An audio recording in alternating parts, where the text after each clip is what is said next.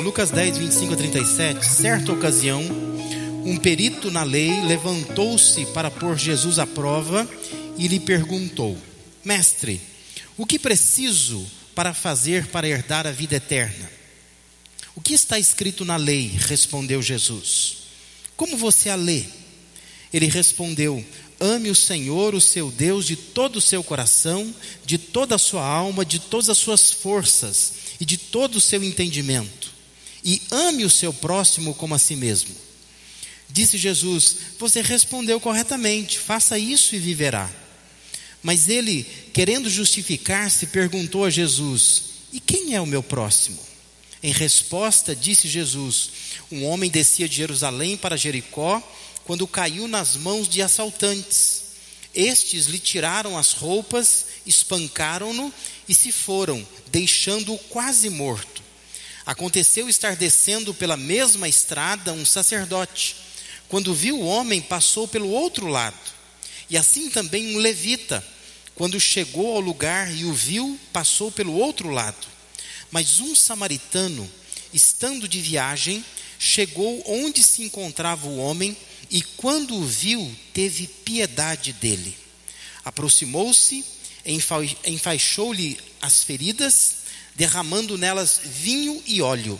Depois colocou-o sobre o seu próprio animal, levou-o para uma hospedaria e cuidou dele. No dia seguinte, deu 2 denários ao hospedeiro e disse-lhe: Cuide dele. Quando voltar, lhe pagarei todas as despesas que você tiver. Qual desses 3 você acha que foi o próximo do homem que caiu nas mãos dos assaltantes? Aquele que teve misericórdia dele, respondeu o perito na lei. Jesus lhe disse: Vá e faça o mesmo. Amém? Quem não conhece essa parábola, chamada parábola do bom samaritano? Trata-se de uma história tão popular, que se tornou tão comum, que se empresta essa nomenclatura bom samaritano e se coloca em várias instituições, especialmente instituições voltadas para a caridade. Hospitais, por exemplo. Paulínia tem um hospital samaritano, Campinas tem um hospital samaritano. É muito comum a gente ouvir esse nome ligado a orfanatos, asilos, né? Porque sempre a ideia do bom samaritano é alguém que tem amor ao próximo. Mesmo no caminho de Jerusalém para Jericó, até hoje, existe uma hospedaria chamada Hospedaria do Bom Samaritano. E muitos turistas se hospedam lá, porque fica nesse caminho, nessa estrada, entre Jerusalém e também ali a cidade de Jericó. A interpretação desta parábola tem sido um desafio ao longo dos séculos. O que ela significa, afinal de contas? Desde o 2º século, homens como Orígenes, que era discípulo de Clemente, entendiam essa parábola de forma bastante alegórica. O homem que estava descendo pelo caminho é Adão, dizia Orígenes, Clemente também. Jerusalém é o paraíso, Jericó é o mundo, os salteadores são os poderes hostis, o sacerdote é a lei, o levita são os profetas e o samaritano é Cristo. As feridas são a desobediência, o animal é o corpo do Senhor, a estalagem que aceita todos os que desejam entrar é a igreja, o hospedeiro da estalagem é o cabeça da igreja, que foi confiado aos cuidados dele. E o fato de que o samaritano prometeu voltar representa a segunda vinda de Jesus. Então, desde o 2º século, olha-se para essa parábola de uma forma bastante fantasiosa, tentando relacionar cada personagem, cada cenário dela com alguma coisa ligada à vida, à história da igreja. Ainda nos séculos 4 e 5, teólogos muito expoentes defendiam essa leitura alegórica. Mas foi o Agostinho quem cristalizou essa ideia.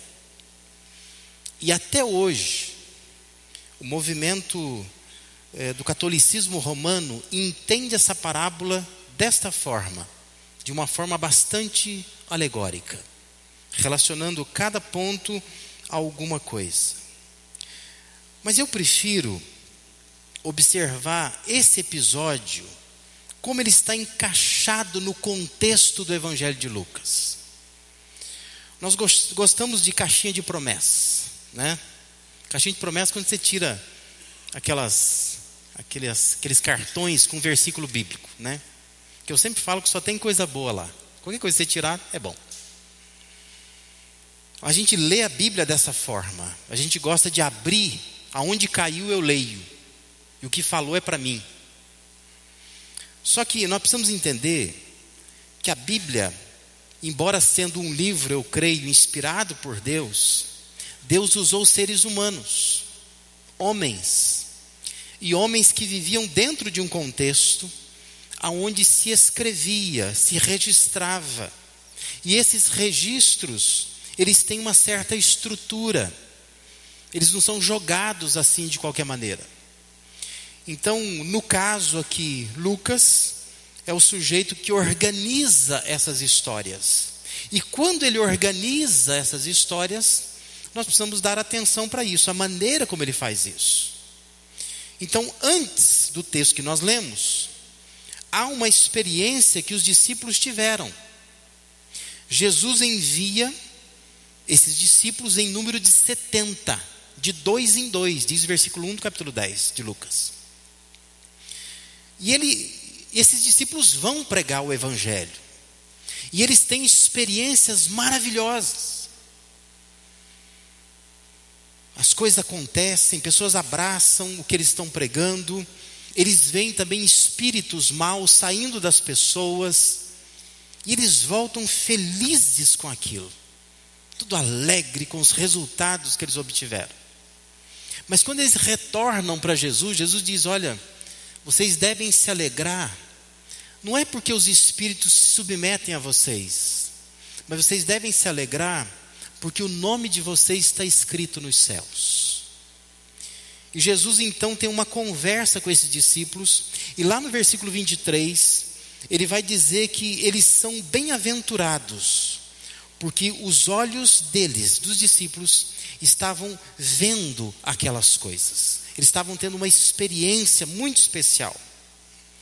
Depois do texto que nós lemos, da parábola do bom samaritano, a partir do verso 38, está o episódio envolvendo a visita que Jesus faz na casa da Marta e da Maria. E nesta casa há uma discussão em torno de escolhas.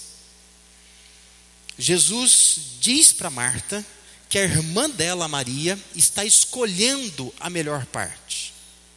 E Marta está ocupada em muitas coisas e não está sabendo fazer boas escolhas.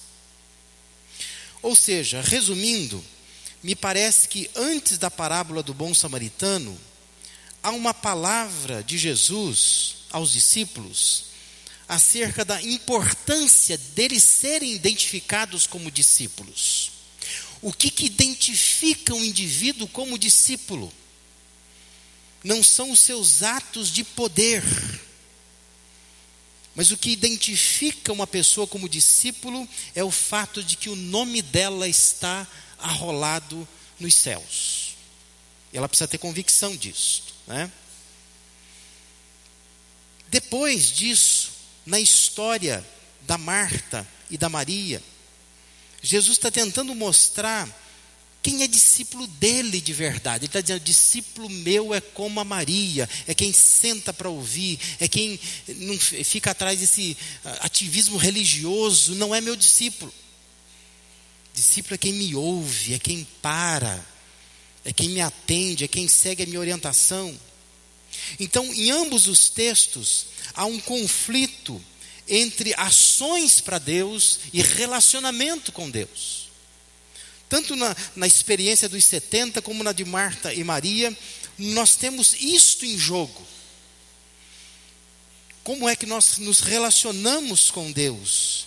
E o que nós fazemos para Deus? Me parece que em ambas as situações, Jesus quer dizer que essas ações externas que nós temos, elas precisam ser identificações de uma experiência interna. Elas não podem ser ações para convencer Deus, para fazer Deus ficar com dó da gente. Mas essas ações precisam ser demonstrações do que acontece lá dentro, de forma natural. É isso que é um discípulo. Por isso, a parábola do bom samaritano deve ter alguma coisa relacionada com isto, com esse conflito entre as posturas religiosas e as ações concretas para Deus. Note que na história que Jesus conta, tem dois religiosos que não fazem nada pelo homem que está caído à beira do caminho. E é o samaritano que vai fazer isso. Então deve ter alguma coisa relacionada a isso, né? Nós precisamos olhar para o texto por essa perspectiva. Essa história contada por Jesus, ela é contada porque um religioso faz uma pergunta. E a pergunta dele é: o que eu faço para ter a vida eterna? Jesus responde: você não lê a lei? Como é que você interpreta a lei? E ele faz um resumo. Se você comparar, lendo os evangelhos, Jesus já tinha feito esse resumo. Ou seja, como é que você conquista a vida eterna? Você ama a Deus sobre todas as coisas, você ama ao próximo como a si mesmo. É isto, né? É isso. Nesses dois mandamentos você consegue, de fato, cumprir o que Deus quer. Se você for capaz de amar a Deus e de amar ao próximo, você cumpre o que Deus está querendo. Aí, como qualquer um de nós, esse intérprete da lei, ele diz assim: bom, Deus é um só, né? Os judeus eram monoteístas, são monoteístas, creem num Deus só. Então, essa não é a questão. Como é que eu amo a Deus? Não, tudo bem, não tem dúvidas disso, né? Eu preciso amar a Deus porque Deus é um só. Mas a pergunta dele é: quem é meu próximo? Porque aí tem muita gente. Quem é o meu próximo? E Jesus então começou a dizer: um certo homem descia de Jerusalém para Jericó. Essa estrada tem 28 quilômetros. Conhecida na época como caminho de sangue, estrada sangrenta. Imagina que em 28 quilômetros, essa estrada ela desce 1000 metros de altitude. É muito íngreme. E naquela época, um caminho muito pedregoso. Um caminho deserto, selvagem, fácil do ladrão pegar alguém na estrada e fugir para as encostas, para os morros que tinham ali. Uma espécie de linha amarela, linha vermelha no Rio de Janeiro, sabe? Um lugar assim, né? Esses lugares que a gente vai por aí, que o ladrão vem, ele pode parar o seu carro, roubar você e sair correndo e se esconder. Essa era a estrada de Jerusalém, é para Jericó. E segundo consta, essa cidade está a 350 metros abaixo do nível do mar, considerada a cidade mais baixa do mundo. Era uma descida muito intensa. E nessa história de Jesus então, diz que um homem estava passando por essa estrada. Provavelmente, na cabeça de Jesus, ao contar a história, é um judeu, porque ele vem de Jerusalém, que está voltando para Jericó, né? E diz que esse homem foi assaltado. E espancaram esse homem e deixam ele semi-morto, à beira do caminho. Aí Jesus disse que outras pessoas passavam por ali. Um sacerdote, um levita. Mas tanto um como o outro, veem o homem caído, machucado, mas não faz nada. Mas a história é surpreendente. Porque passa por aquele caminho também um samaritano. E aí nós precisamos entender o que é um samaritano para um judeu, naquele tempo. O samaritano era odiado pelo judeu. E Jesus faz de propósito, ele é um provocador. Porque na história dele, à medida que ele vai contando a história, quem estava ouvindo podia pensar assim: puxa, veio um sacerdote, agora veio um levita, quem vem depois? Vem um judeu leigo. Não, não vem judeu leigo. Quem vem é um samaritano. é um ser odiado pelos judeus. E Jesus, na sua história, faz com que essa raça misturada, discriminada pelos judeus, se torne o protótipo do discípulo ideal. Alguém que para e que socorre aquele que está ali à beira do caminho. A maior parte da história está focada nele, do que ele fez em prol daquele homem desconhecido. Então, quais são as características de um discípulo de Jesus, olhando para essa figura do samaritano? Em primeiro lugar, o discípulo de Jesus, ele é amoroso. Amoroso. Discípulos de Jesus são guiados por amor. Verso 33 diz: mas um samaritano, estando de viagem, chegou onde se encontrava o homem. Quando o viu, teve piedade dele. Algumas versões diz, teve compaixão dele. Ou seja, esse homem na história de Jesus, o samaritano, desce pelo mesmo caminho conhecidamente perigoso. Flávio Josefo, historiador, escreve sobre isso e diz que esse caminho era temido pelas pessoas. Poucos passavam por ali em determinadas horas, mas esse samaritano está passando por ali e ele vê esse homem. Só que antes dele, nesse mesmo caminho, passou um sacerdote. O sacerdote era o responsável pelo templo, mas diz que ele passou pelo outro lado. Ele viu, mas não viu, fez que não viu. Passou, foi embora. Depois disso veio a turma do louvor da igreja, o levita, o pessoal que cuida da música, tudo gente que quando ia no templo, nossa, aquele pessoal ali cuida da música, gente consagrada, mas quando viu alguém à beira do caminho, também foi embora, não fez nada por ele. O terceiro personagem na história de Jesus, que, como eu disse, não é um leigo judeu, mas é um samaritano, é ele quem para e faz alguma coisa em prol daquela pessoa. O que Jesus quer chamar a atenção é para a compaixão que esse homem tinha. No ideal de Jesus, um discípulo precisa ser alguém amoroso. Tem que ter amor. A decisão de ajudar aquele homem foi impulsionado por amor. E é isso que ele espera de nós, que a gente tenha um impulso de compaixão, de piedade pelas pessoas que nós vemos à beira do caminho. Religiosos têm de sobra, mas faltam discípulos de Jesus de verdade. 1 João 2, 10 e 11 diz assim: aquele que ama seu irmão permanece na luz, e nele não há nenhum tropeço. Agora presta atenção no versículo 11. Verso 11 diz: aquele, porém, que odeia seu irmão está nas trevas e anda nas trevas e não sabe para onde vai, porque as trevas lhe cegaram os olhos. Tem muita gente que é religioso, mas não é discípulo, que não tem amor, que talvez possa dizer assim: não, mas eu não odeio o irmão. Não odeia, mas também não ama, não faz nada, não se compadece, não sente nada. Gente gelada, fria.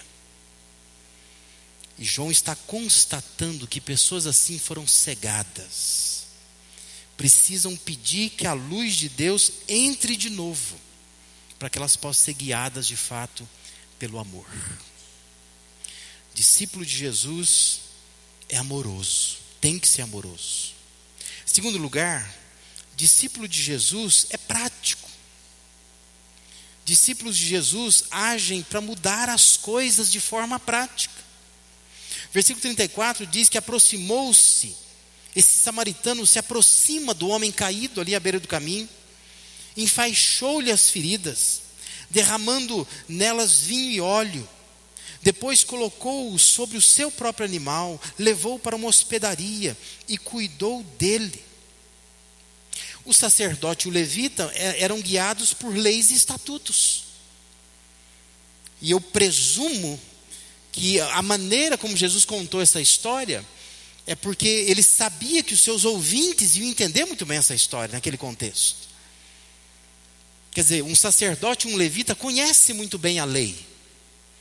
Então na cabeça deles funcionava assim: se esse homem estiver morto, e se eu tocar nele, a lei diz que eu estou impuro. Não posso tocar um morto, eu sou um sacerdote. Então eu não vou nem ver. Não vou nem ver se está vivo ou se está morto. Porque vai que está morto. Percebe? Esse é o problema. E eles passam então e deixam para lá. Mas o samaritano, ele se aproxima. Ele toca no homem. Ele cuida das suas feridas. Ele coloca o homem sobre o seu animal. Ele leva para um lugar seguro. Ele tira ele dali. Ele abre mão da sua agenda. Diz que ele estava viajando. Ele parou a sua agenda. Ele parou a sua viagem para se compadecer de alguém. Mas os religiosos, o sacerdote, o levita, pareciam estar agarrados a coisas fúteis. Arruma desculpa para não fazer. Mas discípulo de Jesus é gente prática. O samaritano tira o homem da estrada. A consciência dele não deixava ele seguir em frente, deixar aquele homem ali, não posso. Tem que socorrer, eu tenho que fazer alguma coisa por ele. Alguém já disse que o discípulo faz uma positiva diferença em seu meio. O religioso é indiferente em qualquer meio. Porque religioso é assim, ele não está nem aí. Ele acha que eu já estou salvo, ninguém precisa, né? Quando eu morava em Minas Gerais, uma das casas que eu morei era bem em frente mesmo a uma igreja considerada por alguns evangélicos, por outros nem tanto, né? Mas era uma igreja não católica. E me assustava a maneira como aqueles crentes se comportavam. Porque eu morava em frente à igreja. Ninguém me conhecia. E às vezes nos horários de culto deles, durante a semana, eles iam lá todo bonitinho, né, engessadinho, vestidinho, cheirosinho. E eu estou lá em frente à minha casa com um filho meu, criança. Às vezes eu estou lavando calçada. Nunca olharam para mim. Eu ficava pensando assim: e se eu fosse um perdido? E se eu fosse alguém que necessitasse? Nem olhava para mim. Duvido que olhe para alguém perdido, né? Religioso é assim. Ele é indiferente em qualquer meio. Ele não está nem aí. Está pensando na vida dele, olhando para o umbigo dele, caçando Pokémon, né? Mas ele não está nem aí com os outros, né? O foco dele é o prazer dele, é as ideias que ele colocou na cabeça dele, é o que ele acha certo. Ele não olha para ninguém. Discípulos fazem, não esperam que outros façam. O homem não considerou a sua ajuda completa antes de colocar aquele ferido num lugar seguro. Ele podia ter curado, deixado ele, não, deixa eu fazer um pouquinho mais, botar esse homem no meu animal, deixa eu levar ele até um lugar seguro, ele não pode ficar aqui. Já já alguém faz mais mal para ele. Alguém prático, alguém que resolve, alguém que não fica discursando, que não fica dizendo: o certo é isso, o certo é aquilo, o estatuto diz, o regimento diz, a lei fala, mas não faz nada. Discípulos de Jesus são práticos. Jesus espera isso dos seus discípulos, que haja ação, que discutam menos e façam mais, que sejam práticos, não sejam teóricos. E às vezes na vida de igreja nós vamos acostumando a ser muito teórico, né? A gente vai teorizando as coisas, discutindo, podia fazer assim, podia fazer assim, podia fazer assim, mas ninguém faz, né? 1 João 3, 16, 18, diz assim: ora, aquele que possui recursos deste mundo e vira seu irmão padecer necessidade e fechar-lhe o seu coração, como pode permanecer nele o amor de Deus? Filhinhos, não amemos de palavra, nem de língua, mas de fato e de verdade. Entende isso? É isso. Não é para ficar falando, discursando, é para fazer. Tem que ser prático, tem que achar os caminhos. E em terceiro lugar, o discípulo de Jesus, ele é comprometido. Discípulos de Jesus, mais do que desejarem ser abençoados, discípulos de Jesus querem ser bênção, querem abençoar. Olha o versículo 35, diz que no dia seguinte, ele deu 2 denários ao hospedeiro e disse-lhe: cuide dele, quando voltar eu vou pagar para você todas as despesas que você tiver com ele. A gente lê 2 denários, dá a impressão que é 2 reais, né? Dá a impressão que é 2 moedinhas que ele deu. Não é isso. 2 denários naquele contexto significava 2 meses de hospedagem. 2 meses. Foi isso que ele fez. Ele diz: olha, eu estou garantindo para você 2 meses de hospedagem desse homem. Cuida dele para mim. Se você tiver mais gastos com ele, quando eu voltar, eu vou passar aqui e eu acerto com você. Mas não deixa de cuidar dele. Isto é compromisso. É alguém que faz o melhor que pode. Jesus nos coloca diante do quadro de alguém que fez mais do que o mínimo. É alguém que vai lá e faz mais, muito mais. Talvez a gente podia dizer que é alguém que age com excelência. Eu não posso ficar mais, eu preciso, eu tenho compromissos, eu sou viajante, eu sou vendedor. Mas cuida dele para mim, o dinheiro está aqui, ó, 2 meses, está garantido. Se ele precisar ficar mais, se ele precisar de alguma coisa, quando eu voltar, eu vou pagar para você. Ó, que coisa boa, né? Quantos discípulos assim a gente pode encontrar nos dias de hoje? O brilhante educador Mário Sérgio Cortella, em uma das suas também brilhantes palestras, ele pergunta assim: você está fazendo o teu possível ou o teu melhor? E aí ele explica: não é o melhor do mundo, é o teu melhor. É o teu melhor na condição que você tem, enquanto não tem condições melhores para fazer melhor ainda. Ele ainda diz: porque se você ou eu, podendo fazer o melhor, se contenta com o possível, acaba caindo num lugar perigoso chamado mediocridade.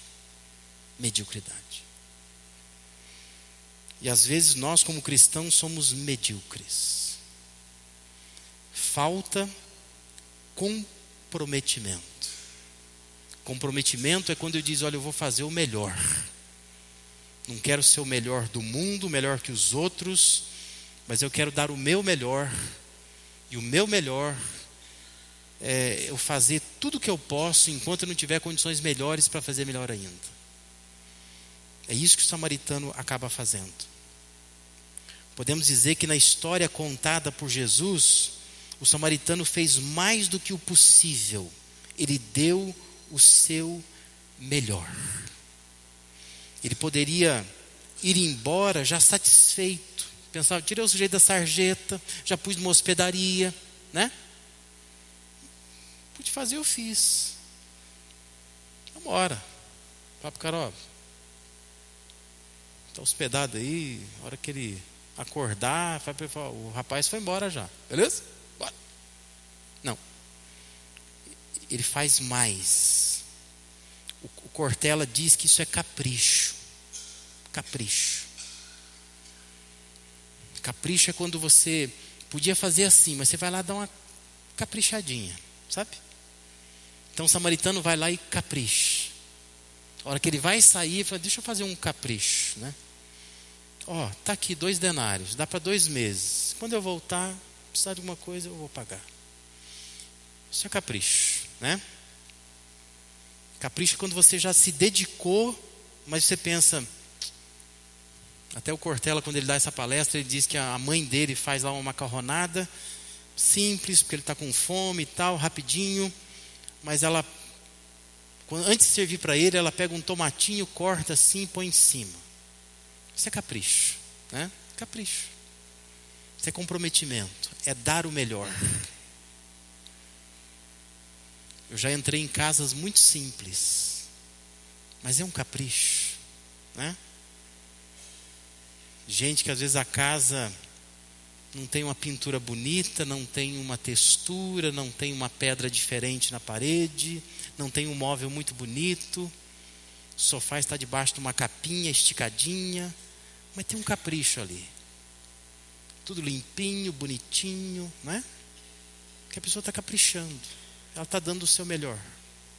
É a condição que ela tem, até que ela tenha condição de fazer melhor ainda. Sabe que os americanos gostam muito de um prato no café da manhã. São os ovos mexidos com bacon, né? Quando a gente vai em hotel, a gente gosta dessas coisas aí, né? Porque você vai em hotel, você quer comer pão com margarina? Não, isso tem em casa, né?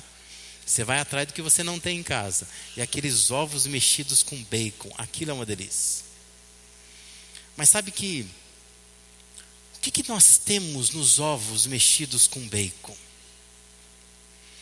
Nós temos 2 elementos que a gente poderia, com esses elementos, entender a diferença de envolvimento e comprometimento. Nós temos uma galinha que se envolveu nesse processo, dando um ovo dela, né? Mas nós temos um porco que também se envolveu nesse processo e deu o bacon, né? Que é a vida dele. Percebe a diferença? Podíamos dizer assim, a galinha é comprometida. Não, não é. A galinha é envolvida. Não me faz falta esse ovo, tó.